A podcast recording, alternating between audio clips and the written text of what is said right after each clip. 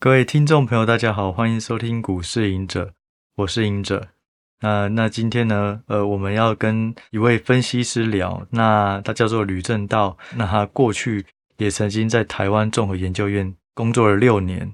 主要是担任这个分析师研究员哦。那他所毕业的这个学校呢是台大农经所，对，那就让我们欢迎吕正道。各位听众朋友，大家好。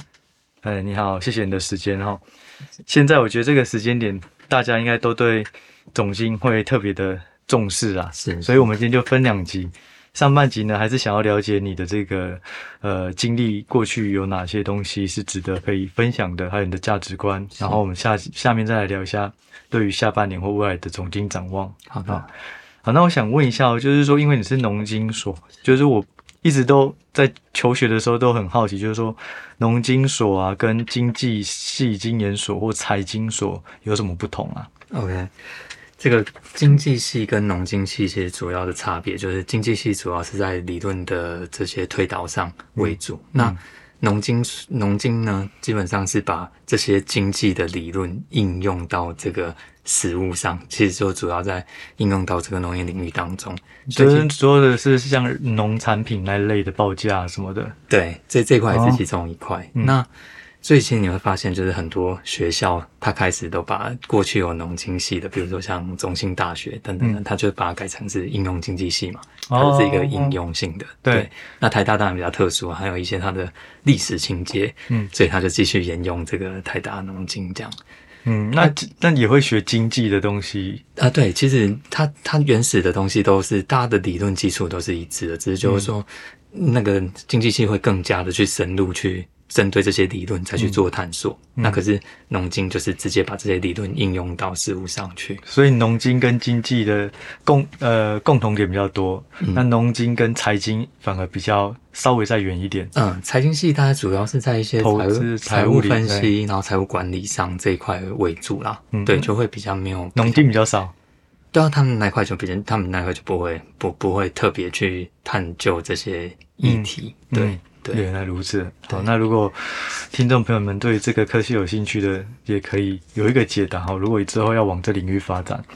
那第二个我想问一下哦，就是说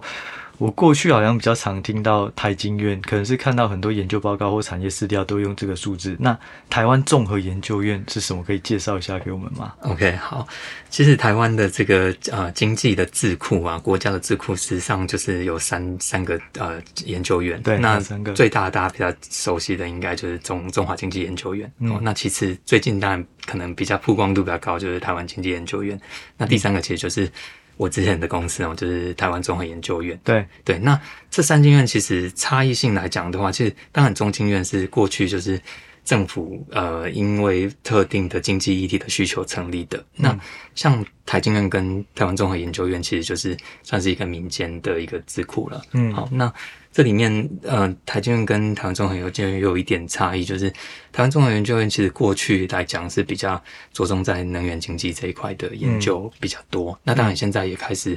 这个涉及的范围开始有扩大的这个情形。嗯对，那过去来讲的话，就中呃台经院的这个研究议题的范围，其实过去来看是比较广一点的。那你之前在台湾综合研究院当分析师，你主要都是看哪一块啊？啊、其实都看，但是就是一开始大家就是主要是在油油这一块，油石这油石油，因为你油刚价刚的说研以究能源为主嘛，对不对？对对对，所以我一油开始价在做一些油价的研究。对那不过后来就又辗转又，因为因为呃，这三经院有一个共同的特性，就是基本上就会帮呃去去接一些政府的专案来做嗯嘛，所以这里面会有非常多的一些呃要去因为政府的政策而去做的一些经济研究。嗯所以我就变成我们那时候呃做到后来就会也会去做一些跟可能呃像总体像呃中国嗯这一块的一些经济研究啊，国际的一些、去去探究一些可能欧美国家的一些更广的一些跟经济民生有关的议题的一些。所以就已经不仅限于能源，而是扩到其他国家的经济面。对，因为有因为要涉及到政策的研拟嘛，嗯其实它其实背后还是要非常多这些经济的一些基本的一些探讨。对所以这三个智库其实做的事情是不是其实差不多，只是组织跟结构的历史也源远不同。对，其实只是大小的差异而已。哦，对，所以对对，就是规模上有点落差，嗯但事实上在做的东西，呃，大家都是经济研究的做这一块都都有做啦。对，那我问你哦，就是说你在这个当智库的这个呃台湾综合研究院里面，跟你到了统一投顾或者一般的 sales side 这两边，对于经济的重点或是研究的方式有什么差异吗？好，这个其实差异很大，啊真的啊呃 对，它差异最大的原因是因为它的对象不同。嗯像在政呃这个呃以前的台台湾中研究院的时候，它的对象主要可能是否政府嘛，嗯所以政府的政策其实政策制定都是一个比较 long term 的一个过程，嗯所以它研究的经济议题看的时间点会比较长。嗯可是在，在现在这个单位来讲，就是在这个 sales side 的部分，嗯，每天都像在战争一样。嗯 客户都是掰赛嘛，那对客户都要知道现在到底环境有什么改变。，对，所以其实现在的每一个数据在公布之前，甚至在公布之后，其实都要很及时的去呃嗯去解解析它，然后来看它对接下来的市况会有什么影响。所以嗯其实那个步调上来讲是差很多的，就是这边现在是快很多的。诶，那你之前如果是在呃这个智库里面的话，他们会对于一些 CPI 的看法或预测，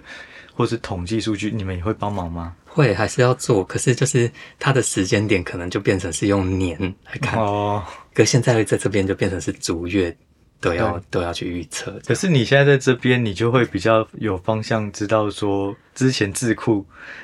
呃，把这些资料给政府以后，政府大致上会参考哪些数据？所以你现在就会比较那个容易找到可能未来对于 CPI 的一些看法，或者是政府的想法、预期之类的。哦，对，当然，因为在前面那呃之前这个单位其实因为做的东西，它的 database 是是是重重复的，嗯对，只是就是说你要你到底是要看一个比较 long term 的角度来思考这个问题，还是你是要从比较短期的角度来想？所以其实那还是一个蛮蛮重要的过程啊，就是在针对这些经济数据的判读的问题。对，那我问一下，就是说，因为过去是在政府，所以政府看比较 long term，看政策性的。那你对于就是说，如果是给现在的拜赛客户或是我们的听众好了，你认为有投资股票跟总金到底要怎么做结合？我们该怎么理解总金会怎么辅助我们做投资上面的判断？ OK，其实这要分两块来讲，就是如果假设你是一个比较长期的投资者的话，嗯其实我们在判断这个整个经济的呃这个现在的一个循环的阶段，嗯实际上你就可以从这个循环的阶段当中去找一个可能呃长期的投资者，你会找到一个更好的一个切入的时间点，嗯因为因为这个循环它本身就是有一个规律性嘛。嗯可是你如果是短期的投资者来讲的话，针对这些经济数据的变化，因为它它可能就会是一个牵动市场情绪的一个过程，嗯所以就会变成说，其实你你在这个在判读上面来讲的话，其实就会，嗯，就必须要再搭配更多的这个可能在时间上面，现在这个时间点大家在关注些什么事情，对，然后再才有办法去做这种比较短期的这些投资上的一些调整，嗯对，会有一些落差。所以你的意思是说，如果是长期的话，你可以参考更多经济数据的东西，但是短期就变成可能产业或个股的东西会影响的更及时。对对，了解。那我问一下，就是说，你认为每一个循环，就像你刚刚讲的，总经都会有一个循环，那这些循环是真的可以把每一个时间点的经济条件都放到这个循环里面吗？还是这个循环只是一个很理论的？那实际上呢，呃，现实生活可能我们会以为。它会到了从衰退变成复苏，结果其实可能就直接跳到成长期，会有这种状况吗？呃，其实，呃，这样说就是整个经济循环的过程，其实是我们每个人对于它的判断上的落差。也就是说，其实它它就在走一个哪一个过程，只是每一个人看起来从数据看出来的感受不太一样。所以它是一个主观判断，它不是有唯一标准说，哎、可能这个阶段就是属于景气衰退，这个阶段就是成长或者是复苏之类的。应应该这样说，就是它可能是在它的某一个阶段，可是我们每个人看起来感受不一样，所以这里面会有人判断是可能比较正确的，你就会知道它现在真正的经济循环在哪一个地方嘛。嗯那可是大部分人呃不不能讲说，应该说是有有嗯部分的人对部分人他可能判断的没有那么的精准的话，嗯那那当然你你解读出来的这个结果就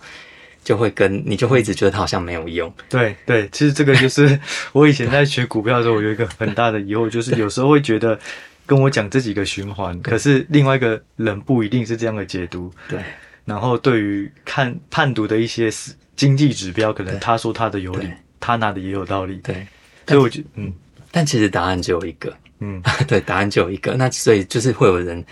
是判断对的，有人判断错的。所以判断错的，你可能就觉得，嗯，那这次看一看好像没什么作用。嗯但实际上判断，如果假设都能够比较早充分掌握的人，他就会觉得，其实这是一个蛮蛮重要的一个、一个一个要去探讨的东西。所以就有点像算命一样，看起来大家都说会算命，可是有些真的是准的。 对对对对。那我问你啊，那如果你这么说的话，你认为什么方式去判断景气循环是最准的，或是最重要的指标？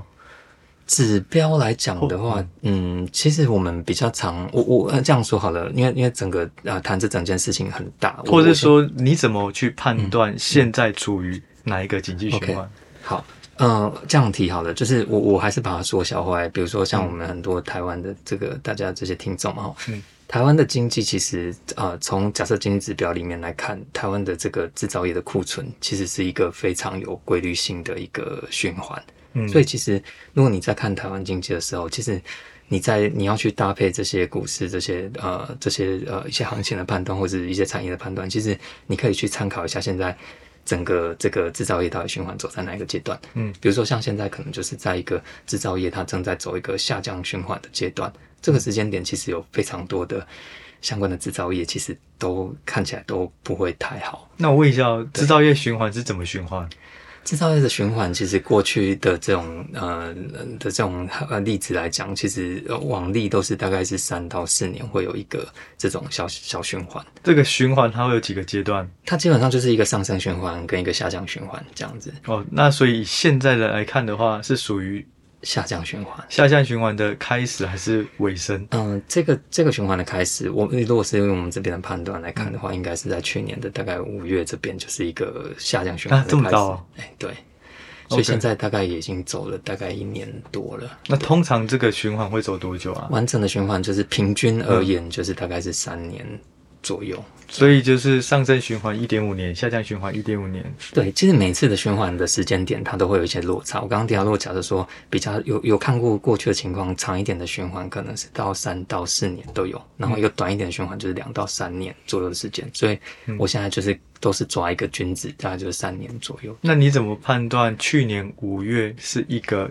下降循环的开始、啊 OK，这个就是回应到刚刚您提到的，就是哪一个指标重对要？对对对，其实就是我们一般看这个指标来讲的话，制造业 PNI 它其实是一个蛮好的指标。这叫 PMI。对，因为它这一块其实就你可以从这个拉长这个数据来看，你会看到一个蛮强的一个循环性嗯的一个走势。对，嗯所以其实在这当中你就可以，但如果要再做更细致的做法，你可能就是要再去呃怎么讲，就是不看它对看它成分吗？呃成分当然是一定要看，只是你可能可以再搭配其他数据。只是如果假设你要用最简易的看法的话，其实你从自然偏爱这里，你就可以看到一个大致的轮廓了。所以意思是说，制造业 PMI 如果开始步入呃不到五十的第一次，你会认为它有可能就开始是一个步入衰退循环的开始吗？呃，不是哦，就是我我们应该这样说，往下降循环其实就是它整个这个动能在趋缓的过程当中，其实那就是一个从上往下的过程嘛。 OK，所以其实它也不见得，它不会，它而且它制制造变态其实也不会很长时间都是在四50以十下，呃，对对，它那个机会是比较少的。所以其实当它高点开嗯始往下走的时候，那时候其实就要开始注意这些动能已经开始在趋缓了。 OK，对对。所以你认为如果要看景气循环的话，可以先参考制造业 PMI、嗯那这些制造制造业 PMI 的高点通常是相对高点，不是说一个绝对数字可能五十以下，而是可能它从六十五变成六十三，变成六十，那你可能就会回头判断，有可能景气开始步入一个衰退循环。就是景气开始有趋缓的现象。 OK，对，那它会不了会解嗯走入到衰退就不晓得嘛，哈不一定，不一定。对，好，那我再问一个，可能大家也会很关注的，就是说，那什么状况是景气循环的衰退的尾声？衰退的尾声有一些特征，就是比如说像我们现在，如果假设要回回来看实物上的是呃这些地址来讲的话，嗯我们会看到很多的产业现在就报纸也都看得到嘛，就开嗯始发现说，哎、自己好像这个整个库存的水位很高嘛，最近报纸现在都也是这样看嘛？对对现在目前就是这个情况嘛，所以其实这个情况看起来就是在一个必须要去做一些库存调节的过程。嗯那其实这个阶段看起来就还是在一个制造业动能就会变差的情况嘛，因为没有嗯就不会再拉货了。嗯对，那如果接下来就是一直走往后走的时候，其实厂商要做了一些这种库存调整的过程之后，开始你就会发现，哎、这整个报章媒体可能的的出来的这些新闻就不太一样，开始是厂商要大力拉货，就像前几年那样，嗯对，就那那其实你就会知道，哎、这个循环已经走出谷底了，嗯，所以库存的确是一个非常重要的呃其中一个项目。非常重要。因嗯为现在、现在看起来的景气情况就是说，现在大家的需求，就全世界的需求可能在放慢，嗯在放慢的情况下，其实库存很高的话，它就是一个问题，因为嗯它会有一些资金积压的问成本的问题，对它就会让整个企业的营运风险会变高。所以这时时间点，基本上所有的企业都会先去打消库存，当成它的主要的这这个这个现在要做的事情。其实它因为就像你说，它就是一个循环，嗯所以当库存高，它只是一个现象，但是它最终还是会到下一个循环，所以库存一定会慢慢去化。对，那去化有可能就是透过降价，有可能透过新一波的需求回温、旺季开始来临之类的。对对对，然后嗯再再来就是我们可能呃一过去也是一直非常关注的，就是一些新型的科技的应用，嗯这些东西其实都是一个帮助库存更快去做一个去化的的一些因子。对嗯嗯对，那我问一下，嗯就是说、你自己看总经，你认为呃你会看的指标有哪一些啊？就是我如果是听众，他对于总经没那么强，可是一定要先注意到的有哪些东西？其实以指标来讲，我倒觉得嗯还好，因为那要看啊，像我刚刚提到，就是说制造业 PI 它其实是一个你看各个国家，其实嗯它大家都有这种数据嘛，所以其实你是可以很容易取得。嗯然后我倒是比较建议大家，就是说指标归指标啦，然后、嗯就是我比较建议大家是要呃，我我我如果假设看总经，我会建议大家就是第一个就是要多出门。要多出门，多出门， 因为多出门，说真的，其实因为我们每天在做的所有的行为，嗯嗯，就是经济嘛，嗯对不对？我们我们去买东西就是一个供需的行为。那其实你走出去，你会你你会看到现在整个外面的市况，只要你认真的去观察一下，嗯哦，就其实你就看得到经济了。嗯然后这个是从你多出门你会，生活面嗯的对生活上你会看到，然后再来就是第二个要多看电视，嗯，其实看电视更重要，因为电视当中会有非常多的呃，像财经新闻嘛，财经新闻会告诉你全世界现在的状况，所以你你你看到你生活上的东西，你再搭配这些东西，其实你会才会比较有感觉，嗯，因为指标本身是一个很冰冷的东西，嗯，对，所以你你在初期你看那些指标，其实你怎么看你都没感觉。对，所以其实你要搭配这些生活的东西，你才会开始有点有点感觉。然后第三个就是多看历史书，哦、因为是历史总会循环。对，因为其实、对它它它就是会很像，嗯就是过去的发生的事情。其实现在我像我们现在在看这个呃经济循环的过程，其实它它没什么不一样。嗯只是问题，它会它呈现的方式会不太一样，嗯你可能会发现这中间有发生很多事，不同的过去没有发生的事，嗯，可事实上它就是在走一个制造业循环的过程，嗯嗯，对嗯嗯。所以是每一个国家的循环都会彼此的牵连吗？嗯，其实这样说，就是如果是以制造业的循环的角度来看的嗯话，因为主要就是看，如果假设我是一个国家来看我自己国内，或者是说我在全球当中，嗯我这个国家它到底扮演着什么样的一个角色嘛？嗯，它就会它就会决定，就是说到底谁是主导这个循环的的一个主要的因素。嗯那像我们的这一块主要，我们就是以外销为导向的国家，嗯嗯这里面往就美国美国嗯或者是中国嘛，对。所以美国当然最大成分就会影响到我们这一块制造业的一个变化。所以就是说，这个答案取决于那个国家它的国际贸易关系。像如果北韩的话，它可能就是比较独立一点的系统，对对对，像北对对，但是没有错他们都还是会有自己的景气循呃制造业景气循环这样。对，但是它的啊，好我北韩这国家，因为它比较封闭，所以它比较难去讲它它的循环的样态有没有很很有规律就不晓得。可是像 OK 中国这个国家，你就会发现它跟我们不太一样的是，它自己是一个很大的内需的一个经济体。嗯，对，所以其实你会发现它的循环有一块是被美国影响的，嗯，以后那另一块它可能就是它自己国内的需求。如果假设政府想要去多做一些这样刺激，嗯它的需求改变之后，它的循环就会会长得不太一样。嗯对，就是大家每一个国家有它自己，要看你的国家的量体的大小，嗯对，然后你的你在这个国际分工当中的角色的差异，对，会决定你的结 果。嗯你这样讲，我觉得好像经济蛮好玩的欸。真的 吗？没有，我以前真的觉得经济很无聊， OK， 就是都是理论，然后供需，不管是总经或个经，对然后到了工作以后，我觉得就是直接听到，呃，很多总经分析师是在聊总经的时候，可能就开始讲 N one、N two，然后我就觉得那个都很硬，对对，然后不然就是回购一些债啊，或是发债啊、缩表。啊但是如果像你刚刚讲的，如果我们是从生活化嗯、从、电视，然后或者是说从国际贸易关系，然后大家分工合作的状况，然后去探究每一个国家的经济循环，然后而不是只用指标。就如果你刚开始看经济就，就发现很多指标其实很无感。对可是如果你是从了解说这些东西它背后可以用一个量化，那就是指标，对可能会比较好了解。对对，这样会比较比较有这对真的个动机啊。嗯，嗯，对那我问你啊，你自己为什么会选择走总经这条路啊，而不是说往股票走？还有就是说，第二个就是总经它也可以变成往债券，因为债券的人非常重视总经。嗯你怎么会选择就纯总经这条路？ OK，其实当然一方面是跟我我我我以前也是就是经济系这样一直相关嗯念上来的嘛，对，那所以其实对这块东西也一直都比较熟悉一点。嗯好、然后当然另一块就是说，嗯、为什么要去走债券哦？其实因为债券的量体本身大啦，它嗯其实也不呃怎么讲，一般的。一般的怎么讲？一般的人 就是出来到这个社会上，针嗯对债券那一块就，那比较是国家在玩的东西嘛。哦，对，就是可能你需要有更大的这个呃财富 的规模，才有办法去处理这个问题。对，所以其实我们其实还是一样，非常的那个市侩， 就是我们当时也是想说，就是哎、看看有没有办法透过这些分析，然后再来看有没有呃赚钱的机会。 哦艺术系也是有这种想法。对啊，就是说，如果你懂总经，然后你也懂一些产业，也许你就会有一些呃一些制造个人财富的方式啊。对对，其实看总还是有它的好处啊，就是说，其实你你还是会，嗯、对于这些呃一个不同的时期之间的这些产业的变化，嗯其实你或者是说说什么时间点，你必须要稍微呃谨慎一点。其实它在总经的这个判断的过程当中，它都会有这样的一个帮助。对，那你觉得看总经比较好玩，还是看股 票？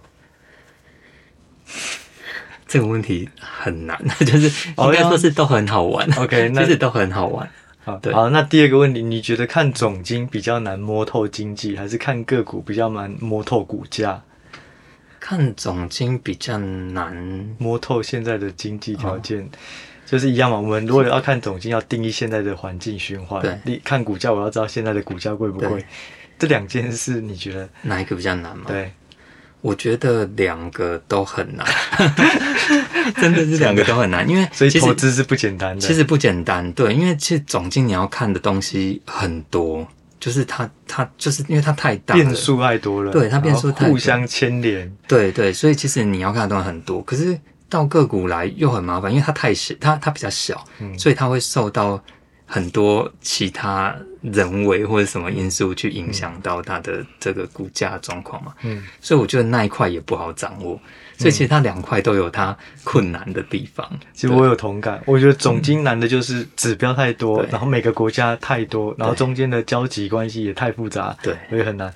那股票是最难的一块，不是 E E P S，是市场的预期。对对我们永远都不知道市场怎么突然现在变那么悲观或这么对乐观，对对对所以都很难。对，其实都很难啊，都很难。那我问最后一个问题哦，嗯就是是说，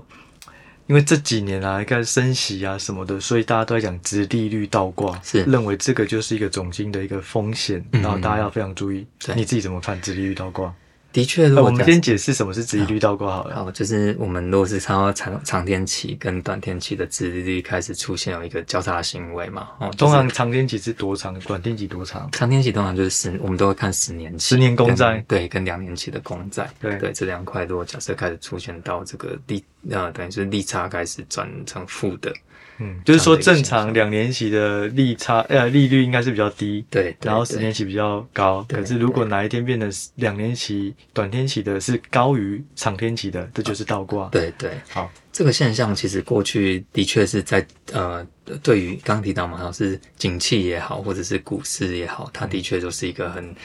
很准的指标啦。 ，OK。以前的确是，以前以前就从今天之前 都是，对它其实都是一个蛮好的指标。哦可是可是，其实你如果问我的看法，我会觉得我们还是有理由可以解释。我自己是觉得呃，先参考就好，就是记在心里，但是也不用把它过度的放大，因为毕竟这两年。整个全球真的有很大的变化，那这个变化其实主要就是来自于钱，嗯哦，因为这两年其实光是一个联准会就撒了一大堆的钱出来了嘛，哦，它资产从三兆多变九兆，所以这些钱其实会扭曲这些资呃这这些债券的价呃这些殖利率，它都会被这些钱扭曲，所以、这一次还会不会那么准？我现在是心中还是抱持个问号啦，我没有 OK 对我没有这么的觉得一定一定会这样子，我之前就是被一些听众或是一些朋友问到，我会看这个，我会觉得是说，就是直利率倒挂，有时候很像是一个结果，对就是它是一直升息，一直升息所导致的一个结嗯果。可是其实，在每一次的升息，它背后可能就是某一种讯息了。嗯，所以我会觉得，就是说，当升息这个 momentum 这个动能是持续或是开始减弱 OK 好像会比较对当下的投资比较好判断啦。嗯嗯嗯，那对至于倒挂到底突然是不是说不要倒挂了？没有倒挂就赶快再去加码，然后一倒挂又减码，我觉得好像这样也很不一定是正确的事情。对对对，所以其实我觉得指标就这样啦，就是嗯它如果这次不准，以后大家就会再换一个指标啊 是这样吗？ 对对对，所以我我觉得它背后的建议函是可以去去思考啦，去思考对，只是就是说它是不是就是绝对会指向那个结果，其实我觉得也不尽然啦。嗯，这都大家是这样想法。好啊，谢谢你的时 间哦。哎那我谢谢我就简单讲一下，我觉得你最重要的就是说，因为我们的听众大部分都是在投资股票、对个股相关，所以对于总经也许相对是没有那么熟是。那我觉得你刚讲的那个建议很好，就是说，如果你对于个股了解，可是最近这半年来或是疫情来，不管是撒钱或现在的缩表，基本上就经济主宰了整个股市的大涨大跌。那你想要了解经济的话，就可以多走出去哈，从生活上去了解，或是从电视的财经开始去了解经济面。对，那这样的话可能会比较呃有兴趣，也能够开始了解总经这个议题。对对对，好，那谢谢你的时间，我们下一集再聊之后下半年或是明年的这种总经的展望。好的好的，好，谢谢各位谢听众朋友，谢谢我们就下一集再见喽，拜好拜拜。拜。